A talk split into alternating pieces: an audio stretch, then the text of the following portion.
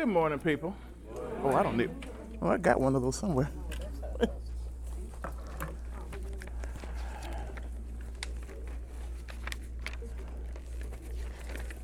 I don't need that.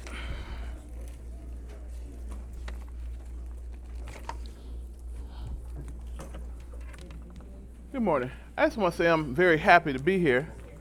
Uh, I always get nervous doing these things, and I do. I guess it says I always get nervous doing these things.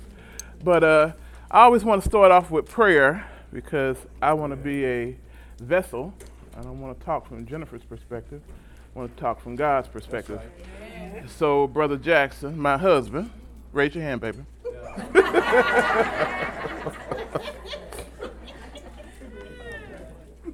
Would you pray for me, please? Pray for all of us. Oh, yeah.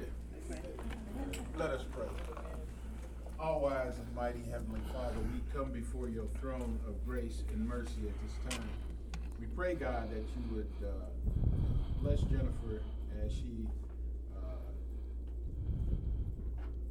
does her lesson to us this morning and bring back to her memory those things which she has studied. And we are so blessed, dear God, as, as children of yours, to be here and to be in your presence.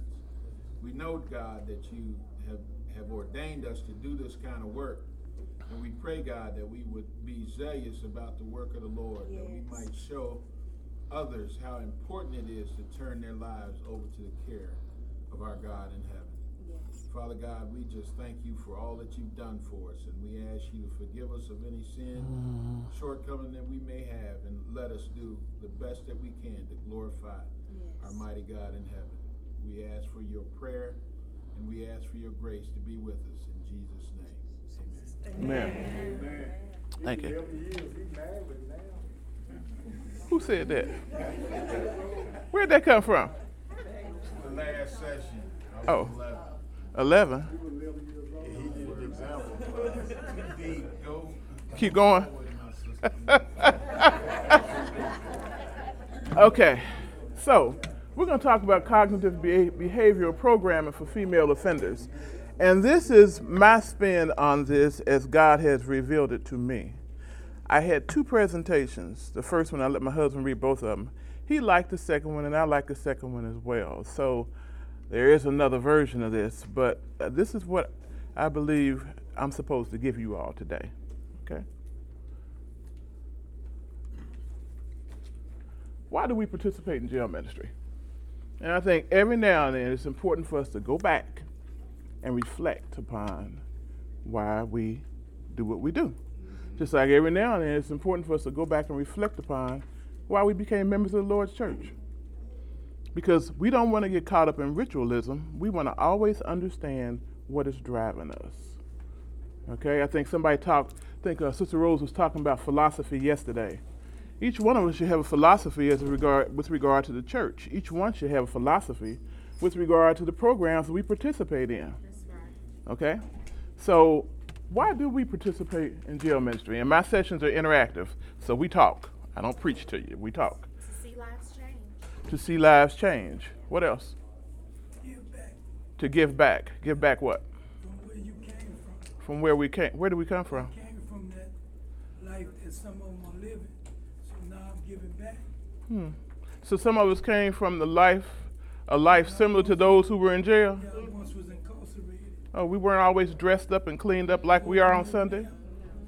Okay, and even those of us who, and I wasn't raised in the church, but even those who were raised in the church, have they messed up? Yes. Yes.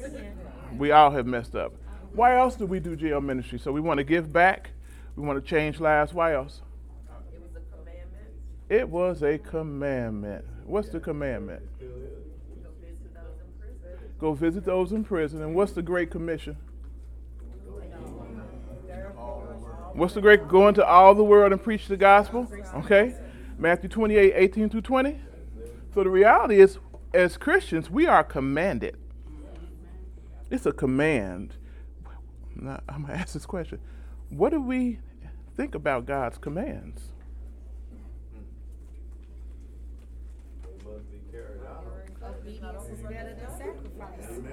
Obedience is better than sacrifice.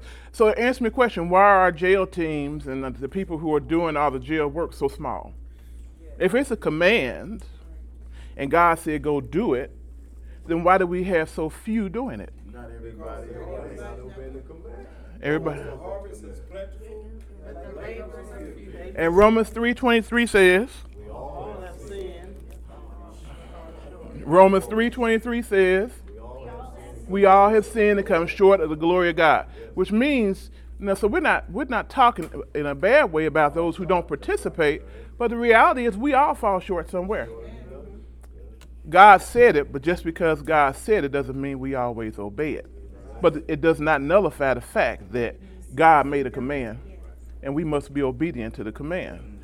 So as we start thinking about why we work with people behind bars and why we work with ex-offenders, it is because it is a command of God. That's first and foremost. First and foremost, yeah, I want to give back. Yeah, I want to take a see lives change, but my God also required it. Okay. What negative thoughts do we have about jail ministries and inmates? Now, we, we Everybody's locked up is guilty. everybody locked up is good. Now I'm talking about us, we who do jail ministry. We who do jail ministry. What are the negative thoughts that we have about people in jail and ministry? That everybody in there is guilty. Jail salvation, that it's just gonna, they're gonna be saved as long as they're behind the bars. Jail salvation, and once they get out, they go back to being who they were. They were. Okay. Other thoughts? Me personally, I never, one thing I never do is ask them what they're in there for. I never even allow them to tell me. Okay. Simply because that way I can teach, every- I can, I can react to everybody the same way. Okay. Because as humans, we're human. Okay. And When you know what people have done, and you thinking, oh my God, how can you have done that? Long as you don't know, she's still my sister. Okay. You see what I'm saying? But once I know, that can change. So even if they start to tell me, baby, I don't wanna know. Now, I can look at them on the internet anytime. Okay. I just don't wanna know. Okay. Because Yes. that way I can stay n- neutral. Okay. Uh, I'm in one program where we do know uh, and offenders offering alternatives because they give their testimonials. Mm-hmm. Okay. You know, on certain cases where maybe it's a sin I haven't committed, I know one gentleman had molested his son from the age he was two. And it was very, very uh, difficult, and- and yet I realized that my job is still to go and show the love and to see. Okay. And so, you know, I'm not the judge, and I Okay. still need, need to Okay. I saw another hand somewhere else. Oh. Who else had their hand up? Yes, sir. Well, Jennifer, one of the things that I do is because I interact one-on-one Mhm. and group-wise, Mhm. weekly and daily Mhm. with these men inside and Mhm. out. One of the things I do on the inside, when they come to talk to me, I ask them, what are you here for? Mm-hmm. Because if I know what you're here for, I can know what kind of mindset you Mhm. probably had or was dealing with. Now, we gotta always remember, as Christians, forgiveness has been there before I ever met you. Mm-hmm. You've already been forgiven or whatever you're here for. You know, so what, one of the things that help us to know is that where I can meet you right Mhm. where you are Mhm. and be able to share, because everybody, the same encouragement may not apply to everybody Okay. across the board. So then we have different ways of dealing with inmates with regard to whether we, and I don't ask. Now, I, I don't ask because I just don't ask. I, I, way I figure I'm sitting here and providing a service, and I really don't really worry about what it is you've done because you're behind bars now. Okay, if they want to self-disclose, they can self-disclose. But the reality is, I don't really get into it one way or the other. That way, now let's say this: the way you're doing it protects you with regard to your tolerance. Okay, and I'm not knocking that one way or the other, because we all are at different places in our Christianity. Everybody. We're all in different places with regard to our Christianity, and God's grace, praise God for grace. God's grace allows us to grow and mature, where things that we may have thought we could not tolerate at one time, we're now able to take and tolerate it. So His grace is abundant, and uh, it is sufficient. So then, we have negative thoughts oftentimes about jail ministry and about the people that we serve. What's the problem with that? I mean, remember I said there are a few people who are going to do the work, and the people who are going to do the work think that everybody's in there is guilty. I'm not, I'm not saying any of you all feel that way. I'm saying some people, the other people, think that way. What's the problem with that? Yeah. Well, I think part of the problem is uh, the devil plants that seed in us thinking that because we're Christian and God fearing people, that we're better than the people that we're serving. And it, it allows that to be a barrier between, uh, how we approach the gospel with a person or individual. Okay? Someone else? Yes? I was just gonna add another negative thought that I know crosses my mind from time to time, and, and I had to look around the room before I said it. But there are people that do jail ministry that are doing it to check a box. Okay. Meaning, okay, mm. some, some leader told me I have to go and do a ministry, so I'm gonna pick this one. Okay. And so when they're ministering to our children, and I said that we run a camp, and the whole time I was there, I was processing how we need to change the mm-hmm. camp mm-hmm. because the counselors need to be more involved and engaged Mhm. than detached from the kids. If you're there I- just I'm to sorry. hold and hug, that's Mhm. not enough. This Mhm. child may need that, yes, Mhm. but what are we doing to help build the families? What are we doing to help Okay. build the, the kids? So some people may be participating, but their heart is not in it. They were assigned to do it. Right. Okay. So then let's see. Question? Where's the question? No, I didn't have a question, I had some comments. Okay, go ahead.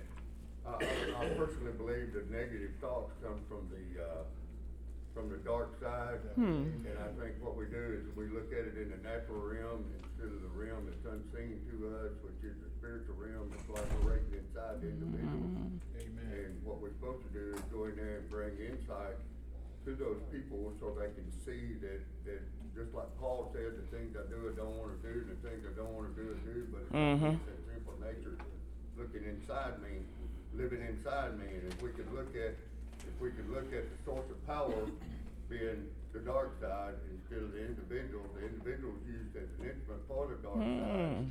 And and what we're supposed to do is be the salt and the light of the world, we bring Amen. salt, salt makes people thirsty, so we're supposed to be the light of the world, so we can bring light to the dark world that's living inside the individuals, so that we can annihilate the power of darkness by being used as an instrument for Christ and let him demonstrate through us what he can do with his power and his Wait, wait, wait, wait. I'm gonna see your name. John. When we get to a certain section, I'm gonna ask you to go back to what you said. Yes, ma'am. Because what he just said was meat. It was not. It was not carnal. That was spiritually. That was spiritual. We are wrestling against darkness, the power of darkness, and we who are children of the light have negative ideas about the people that we serve, and we are being oftentimes wooed by spiritual wickedness in high places and the powers of darkness, even though we are children of the light. That's right. So hold on to that. Let me remember your name. I'm gonna come back to you. Light versus darkness. Sometimes we forget it. We're like little lambs ran, running around with wolves. I tell my husband that all the time. We forget we're like little lambs playing with wolves in the midst of wolves Yes, Lord. who are ready to take and devour us. And we forget that we're little lambs and we have a shepherd that's protecting us. And sometimes the wolves have to nip at us before we realize, doggone it, that we're, we're lambs and we better keep our eyes open. Because the devil has been transformed to a what? An angel of. Right. Okay. He looks like us, he's among us. Wrong way. I think. Okay. So, they aren't any good, some of our negative thoughts. They aren't any good. They won't ever amount to anything. After we do everything we do with them, they're never going to be any better than what they are. So I'm just going to go on down here and take and do this worship service. And I'm going to go on down here and do this with them. But you know the reality, I've met God's, I have met God's requirement for me. You don't have to confess it openly. You take care of it with God. Because remember, I said we go back to why are we doing this? Okay, our work is a waste of time. I'm scared. That's legitimate. But what, what did God tell the Israelites about being afraid? Be not afraid. Perfect love casts out fear. For where there is fear, there is what? Torment. Torment, right? And he told the Israelites to go in and take the land. And do, he said, Do not be dismayed. Do not be afraid. For I am with you. Okay. And then we had some of the other comments that you all gave earlier. So then, guess what? We who are children of light, who are children of the King, we experience negative thoughts all the time. Now, we're going back to talking about cognitive behavioral programming. We experience negative thoughts. about what we do for the master on a regular basis. We may have negative thoughts about the past that we come from, uh, the things that we used to do. We may have guilt associated with it, shame associated with it. We suffer with negative thoughts all the time ourselves, yet we're required to be what? Workers in the vineyard. Do we feel adequately prepared for the work? That's a close ended question, yes or no? Let your yay be yay and your nay nay. Do we feel adequately prepared for the work? Everybody who says yes, raise your hand. Everybody who says no, raise your hand. And everybody else in between who won't commit. the majority of you. Okay? Okay. The real comment, yes. Workshops like this help us get prepared. Yes. And that's why we come every year, is Yes. to learn, not to always present, but to learn. Okay. Should we have a plan for ministry behind bars and post release? Should we have an actual legitimate plan? Yes. How many people say yes? Raise your hand. How many people say no? How many of you all have a definitive plan that your leadership has approved that you all are working with on a regular basis? Raise your hand. Okay. How many do not have a definitive plan? Okay. That's something we need to take and think about. When we say something's important, we do what? We plan our budgets for the household. We plan our vacations. We plan for our retirement. We do estate planning for when we die. We should have a plan for how we're going to take and actually work within the prisons. Okay. Cognitive behavioral practices. Okay. Let's do an individual story. Let's say her name is Anne. Anne was born into poverty. She was sexually abused before age 10. One or both of her parents were drug users. One or both of her parents were incarcerated. She was pregnant at age 14. By the time she was age 20, she had three children. She had experienced domestic violence inside the family structure and with regard to her relationships with males. Uh, she lost her children due to drug use. She wouldn't go into treatment because she was afraid she would lose her children. And since she didn't go into treatment, the reality was they took her children. Okay? Consequently, she's homeless because she does not qualify for ADC or any other federal program because she doesn't have children. Those programs are for children. So she's on the street. Since she's on the street and she's taking drugs, she participates in prostitution. Consequently, she gets busted. She goes to jail. You meet her. Okay? This is the typical background of a female inmate. They may not have all of those qualifiers, but they have the majority of them. That's the, that, those are the people who we're assisting. That's what they come from. That's what they come from. And it's important for us to understand the backgrounds that they come from. If somebody always told you you're never going to mount, and if it happened to you, don't raise your hand. You're never going to mount to anything. Your daddy wasn't no good. Your mama was trifling too. Every time you go to do something, it don't turn out right. You're never going to amount to anything, ever. I don't care nothing about you. You're never going to amount to anything. You're nothing. What kind of self image would you have? That's what's wrong for a lot of our kids in school. Okay? So, when we start looking at the prison population, we need to understand what they evolved from. Now, this is my question. We said earlier they aren't any good, they won't ever amount to anything, our work is a waste of time, and I'm scared. Yet, this is their background. Just told them exactly what their parents said. Okay? Or we just, we won't say it, we'll smile. We have contrived empathy, that's what I call it. We say, hmm. Uh-huh. No, I'm serious. When I was in grad school, I got so upset with it, and I'm serious about this. Because when I was in grad school, they taught us how to have active listening and how to lean forward and how to give the appearance that you're genuinely interested in what a person is saying. The problem with that is people who grow up like that, they're very resilient.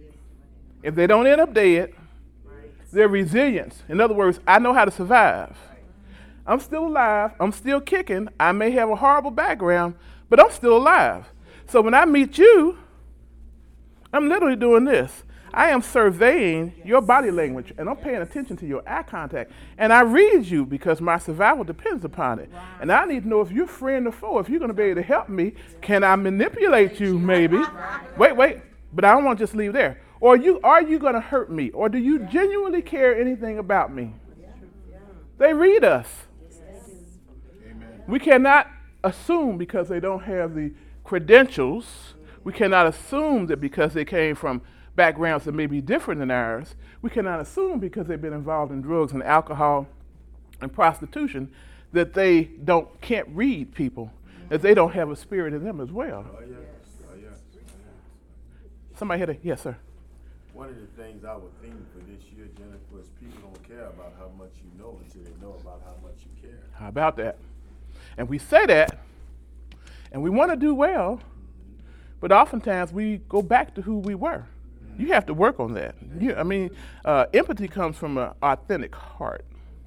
Now, I go back to why we said we're doing this. That's right. It was a command. And we say that we love Jesus, then he says, If you love me, you will keep my commandments.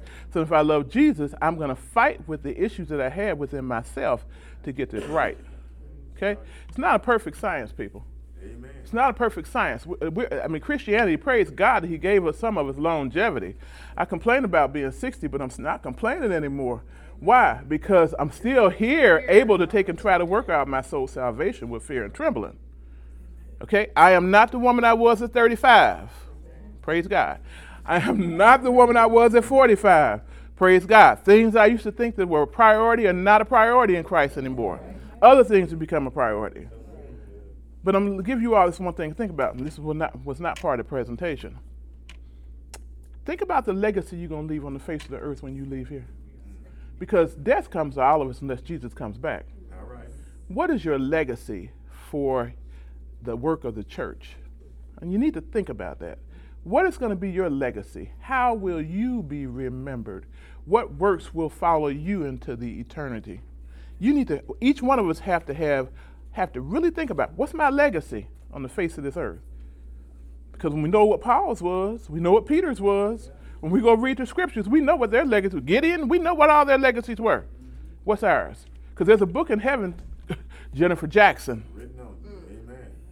and there are pages written about me, okay, and what I have and have not done. There's a page, there's a book for each one of you all, That's right. Amen. okay. Think about your legacy, okay.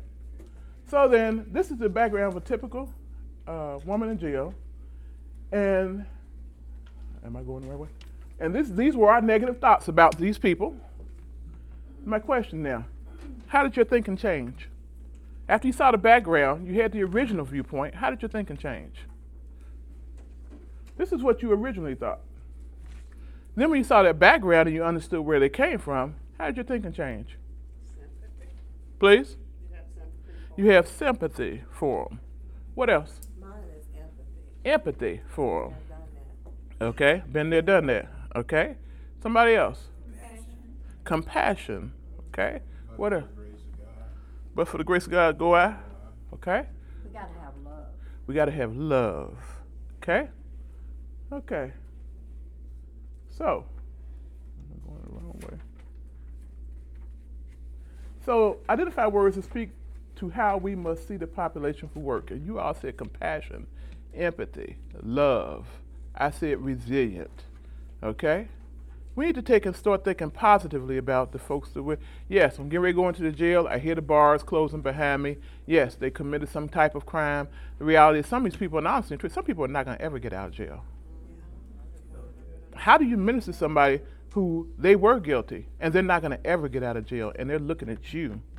They're looking toward you to get some type of hope, to be able to continue to cope, knowing that they're going to die in that place. No, he's gotta find, or she has got to find the, the, you can't get behind, from behind those bars, Mhm. but you can be free. Okay? Mm-hmm. Mm-hmm. And I agree with what you said. The reality is, and I know I just told somebody that recently. The reality is, is that uh, free. Yes, you're behind bars, but your mind can be free even though you're behind bars. You And try, yeah, and the truth. That's right. Very good. So co- cognitive behavioral practices is one type of alternative that we can use, actually incorporate into the things that we're currently doing. It is not a catch all. Okay? It's not a catch all. It's been around since 1969. Aaron Beck was a psychiatrist, and he actually uh, had everything to do with, he, he was actually a uh, psychiatrist, and he had everything to do with actually coming up with this particular model. Uh, there is a Beck Institute, and I'll give you more information on that later if you're interested in this. So there is a theoretical basis for it. When I say theoretical, that means that there's been research conducted and theories were tested to take and see whether or not this particular procedure actually works. And we're not going to look at all of it, meaning this. Oftentimes, you will have licensed therapists use this particular technique, cognitive behavioral therapy.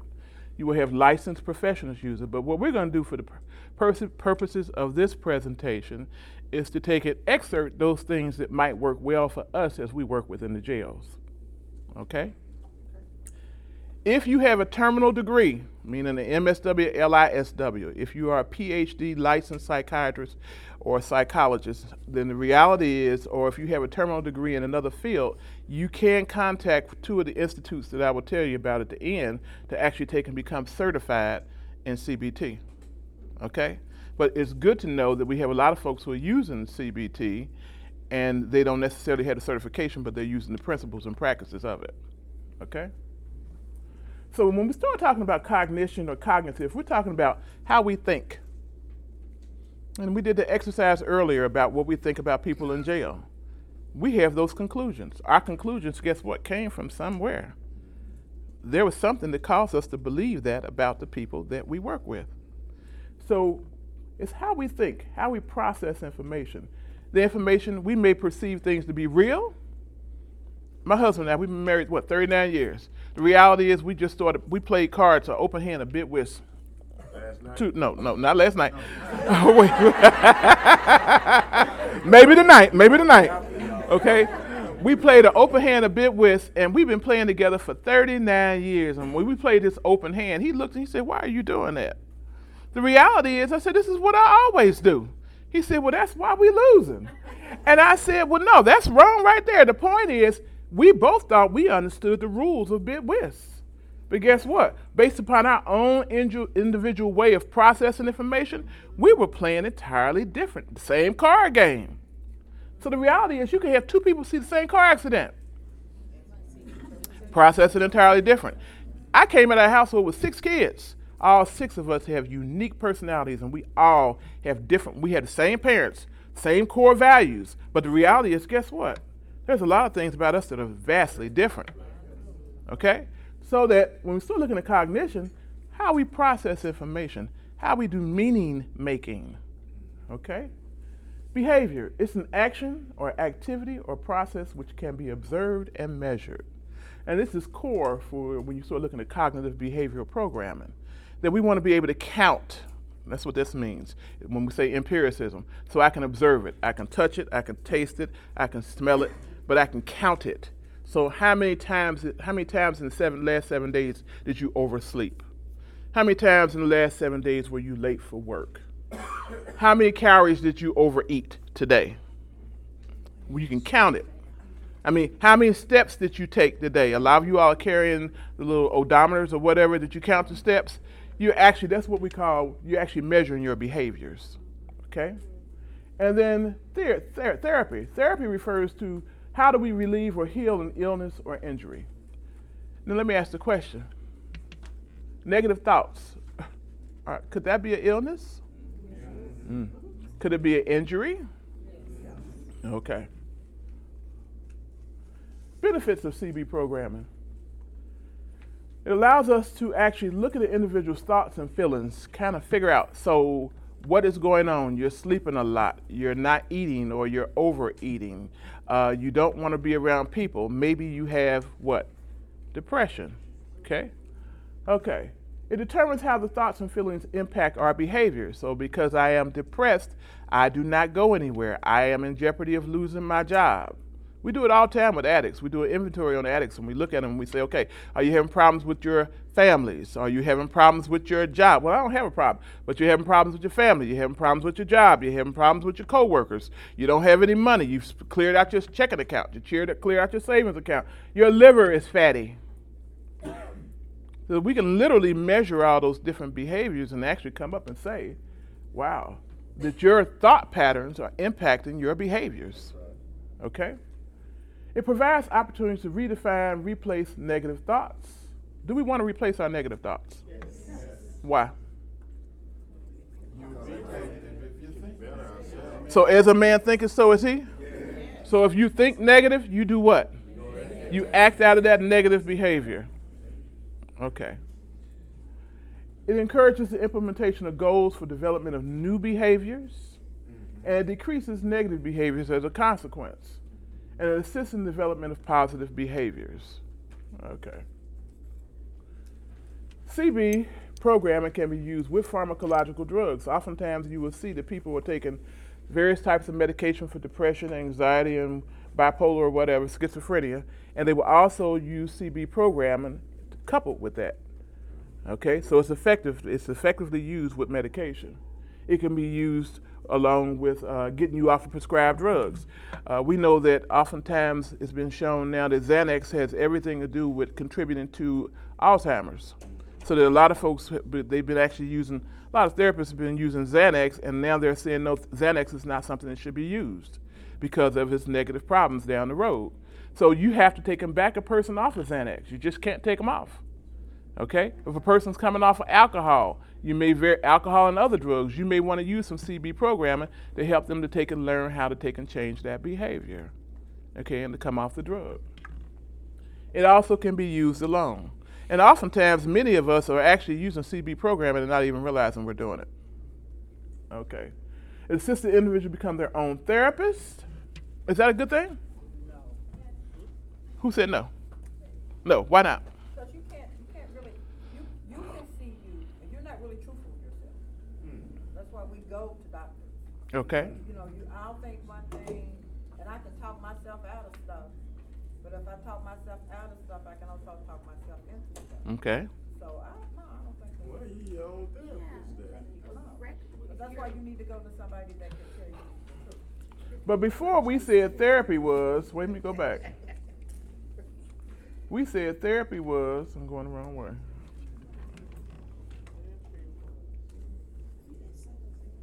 Oh, yeah, I did. Uh huh.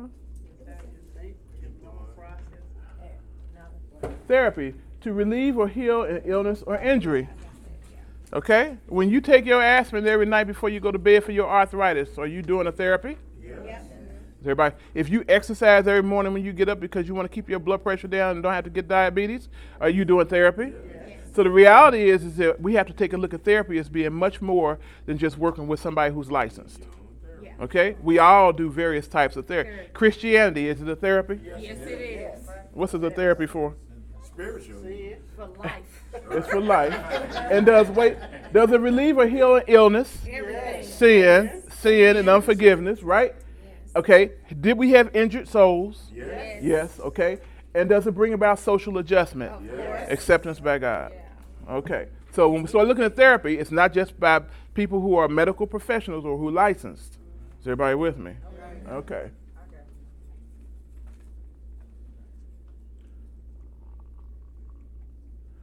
Okay. One of the things I like about CB programming is this, and particularly if you're going to a licensed therapist, eight to 12 sessions. Eight to 12 sessions, and they teach the individual who's actually participating in it how to take and work with it themselves so they don't have to come back. I went to a workshop earlier this year, and one of the psychiatrists he was saying he was really upset because he said a lot of folks literally do not do the documentation required to prove that what they're actually implementing with clients is actually being effective. So that we have clients who are going to therapy 10 years, right? Taking medications as well, and at the end of 10 years, they still commit suicide. Uh, my point is, is that we want to use evidence-based practice. Evidence-based practice means that we want to take a test through research whether or not the practices that we're using are effective or not. Okay? So then, we found that through evidence-based practice, the CB actually alters brain activity. It only requires 8 to 12 sections, se- sessions for it to be effective oftentimes. And that laymen, people like us, can actually use it effectively. Okay, let's look at this video. Now, how do I do that, baby? Click, you I don't. Oh, there it is.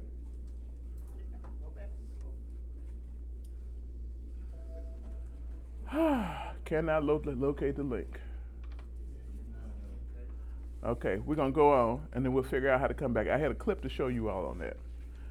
Okay, we found through research that uh, CB is effective for the use of depression. In fact, it's uh, the number one treatment used for depression, oftentimes with medication.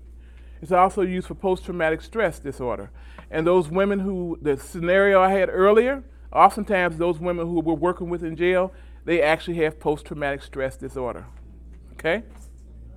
Anxiety, addiction treatment, bipolar, insomnia.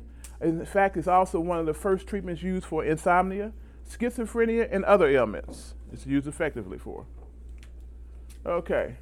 So there's CB practice components in jail post release, in jail and post release. What do we want to do? And this is what you want to think about what you're currently doing as opposed to what you might want to start doing. Okay? You want to look at client identification of negative feelings and beliefs. You want to document that. And oftentimes we're sitting in front of a client, and the client will say, I'm just sleeping all the time, and I'm not hungry, and I'm not fitting in with anybody. Anybody ever heard that before? I'm not fitting in with anybody, and I just don't want to be bothered. So I asked the question, so while you're sleeping all the time, have you thought about hurting yourself? Why do I ask that? Please? I want to see how severe the depression is, okay? Uh, and so the reality is, and if they're depressed, what do, and if they say I'm thinking about hurting myself and they have a plan, what do I do? Jail workers, what do I do? Report it to whom? I report it to somebody. You all follow me. You're duty bound, particularly those of us who are licensed, we're duty bound to report. Okay? I was talking to one person, she said, Well, I don't want to hurt myself because they're going to put me in that chair over there and they're gonna they're gonna put me in this chair that they use to tie them down, and they medicate them, and they stay in that chair till they take and calm down. So the reality says, I'm not I'm not gonna hurt myself or anything like that, but I just don't want to uh, be. Uh, everybody's kind of shunning me and so forth and so on. So they may very well. I define what was going on with her. So as we're talking to people, oftentimes they're telling us through the language that they use how they feel. But what do we do with that information when they tell us? Do we just say, mm-hmm, mm-hmm, and then we finish our, and we go on? I'm saying sometimes we might want to take and think about, I keep a little uh, uh, uh, um, booklet and I actually put the person's name in and I put down what we talked about. And I actually may t- put down in there what it is they told me about how they're feeling. Why? Why? You better be following up on them. I know to go back and follow up on them, right? Uh, I also know what they told me the last time because if you're actively involved and you're seeing a lot of people, you may get them mixed up. Okay? And I don't want to trust my brain to remember. So sometimes we may need to informally be paying attention and kind of documenting what somebody's actually saying to us. It doesn't have to be a long page, just document briefly. Okay?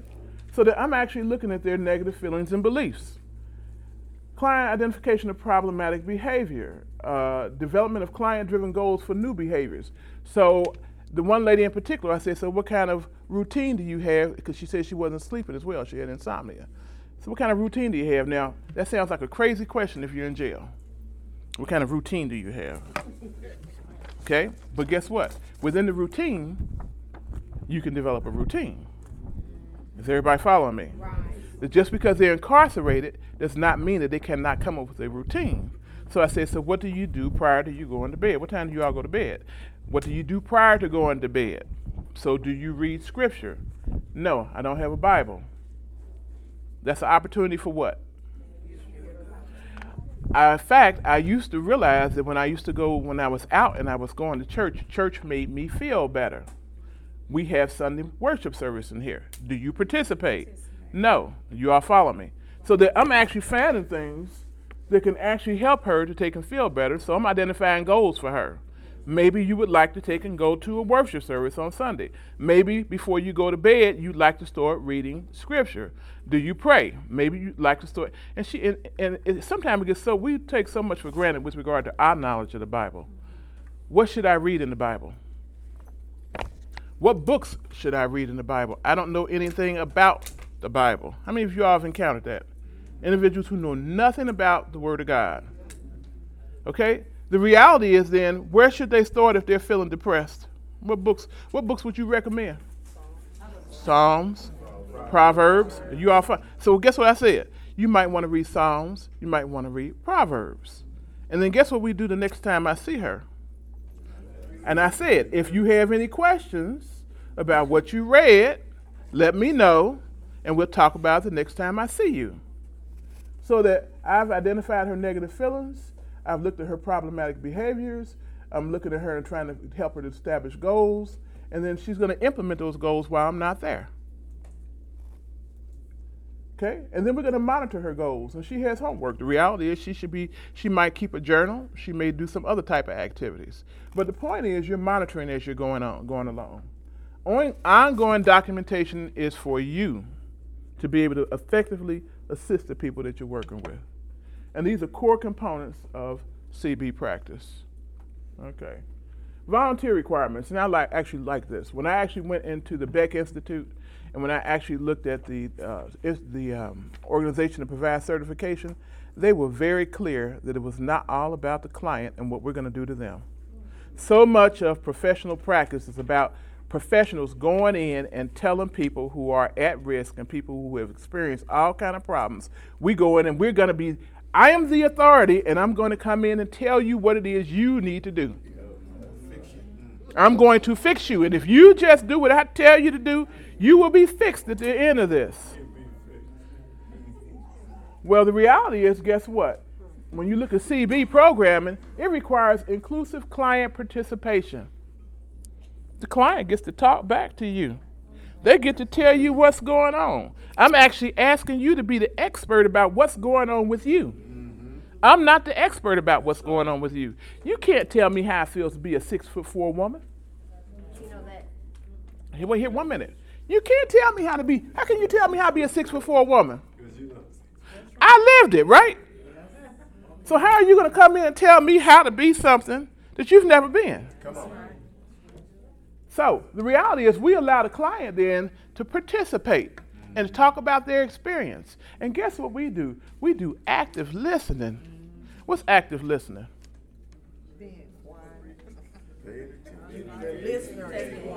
Okay. So wait. While I'm talking to you, I want you to turn your head. So, Sister Bag- Baggett, uh, please. Wait. Uh, Sister Baggett, how are you today? Keep, keep looking away.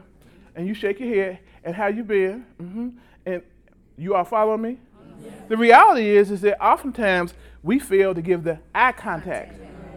How many of y'all want to talk to somebody? Your significant, my husband. I need eye contact. Wait, when you're talking to your significant, are you looking, honey? Wait, the reality is, is that when you're talking to your children or a significant other, what do you want them to do? Okay, eye contact. When a person does not give you eye contact and they do, wait, and they do this. Are they listening? And they look at them way, or they're doing this, they're busy writing while you're talking, they say, uh huh, uh huh, uh huh, uh huh. What does that do for you? Yes, sir. And I'm gonna come to you in a minute. Yes, sir. Son, this is the handshake. Hand, what about the handshake? Well, if I shake your hand, you you shake my hand like a uh, dish rod. You Uh-uh. know what I'm got to say. Okay. And you don't mean it, or if you shake my hand, you push me away at the same time. But why would handshakes be a big deal behind bars? And it is. Why would it be a big deal? I'm glad you brought that up. Physical contact. We can't hug them. Shake their hand. And the reality is, guess what? Oftentimes they'll have the firm handshake and they're looking at us and waiting to see how you're going to receive them. And many of us don't want to touch them. No, wait, let's go there. Go back there again. Scary. No, wait, let's go back. Many of us, I want to visit you. I want to do the Lord's will, but I don't want you touching me. Okay? I'm coming to you in a minute, in a minute, Brother Brian. Yes, sir. No, I was gonna say something similar to what you're saying. If I shake your hand and you don't look at me, Mhm. I'm gonna turn you loose until you give me eye. All right. Okay. And how do people respond to that? Anybody ever try to pull their hand back? Okay, okay, okay. Wait one minute. Okay, okay, brother Bryant. I have learned to establish rapport Okay, with inmates without okay. And how do you do that? And it's not because I don't want to, Okay, but sanitary purpose.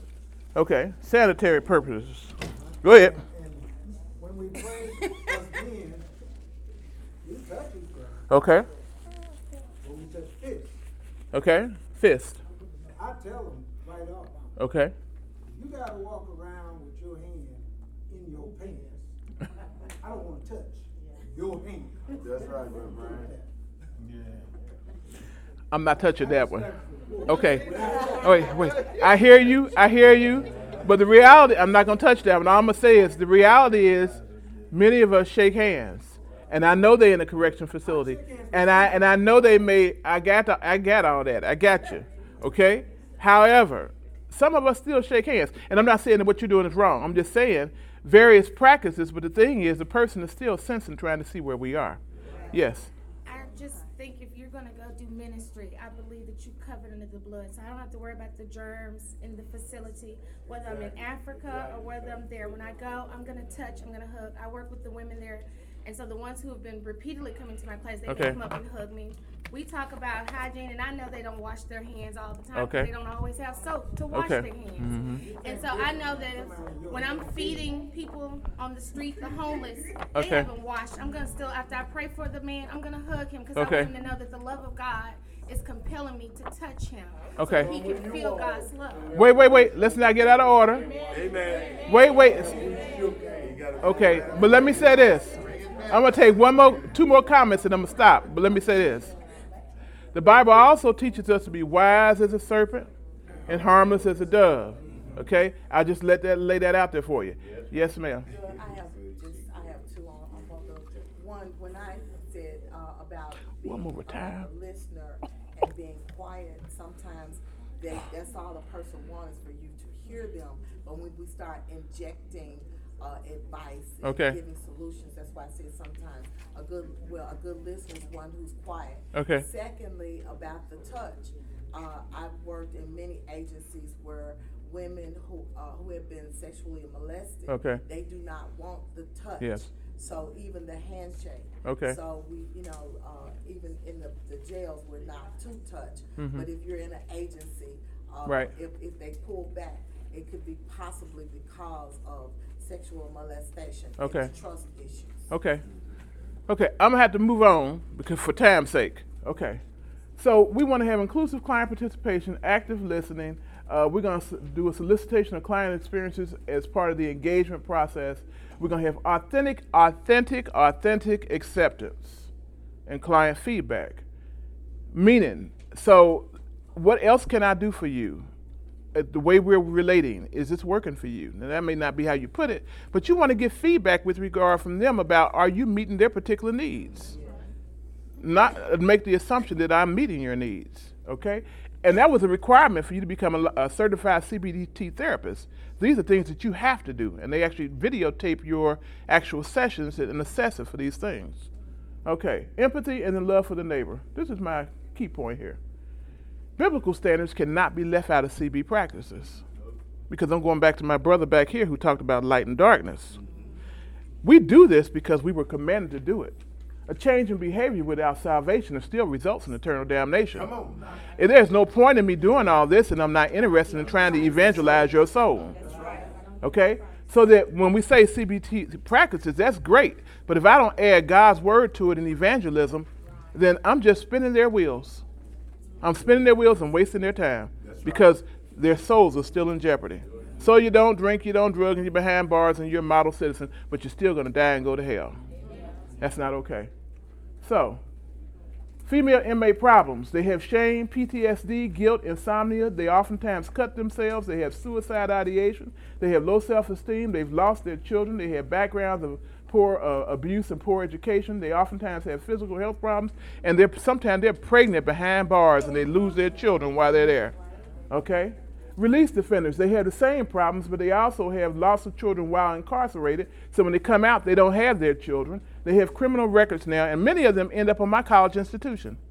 They don't qualify for any federal programs, so they come to the junior college, they get federal aid so they can try to take and pay their bills, and they flunk out. So that we see them on the college institutions. So they're oftentimes prime candidates for addiction. Okay, so how do we attack these negative self concepts? And this is in your handout. I have Psalms 131. Mankind is God's original creation was wonderful. Number two, Psalms 103, 4, 13 to 14. God remembers that we are flesh, and He has pity on us. So we were he we were known in the womb. We weren't born by accident. God, each one of us were born on purpose. So were those inmates, and they need to know that. John 3:16, God's love is eternal and for everybody. Philippians 2:5, we're supposed to have the man of Christ. Doing good is not enough. You must have the man of Christ. Acts 17:28, for in him we live, we move, and have our being. I'm behind bars. Jesus is still with me. And Matthew 22 39, love thy neighbor as thyself. The reality is, we live because he wills it to be, and we must learn to love ourselves. So that even though, going back to what you were saying, brother, light against darkness, God, Romans 13, God, there is no power but the power of God. The powers that be, they are ordained of God. We have a criminal justice system put in place. Why? Because there are evil, wicked people who need to be behind jail. But those same evil people behind those bars have the right to salvation. And that's our job. Okay? Uh, the last slide here, you all can have, I got, you all can read the rest. The Beck Institute and the Academy of Cognitive Therapy. If you're interested in getting more information, check out those websites. Thank you, people.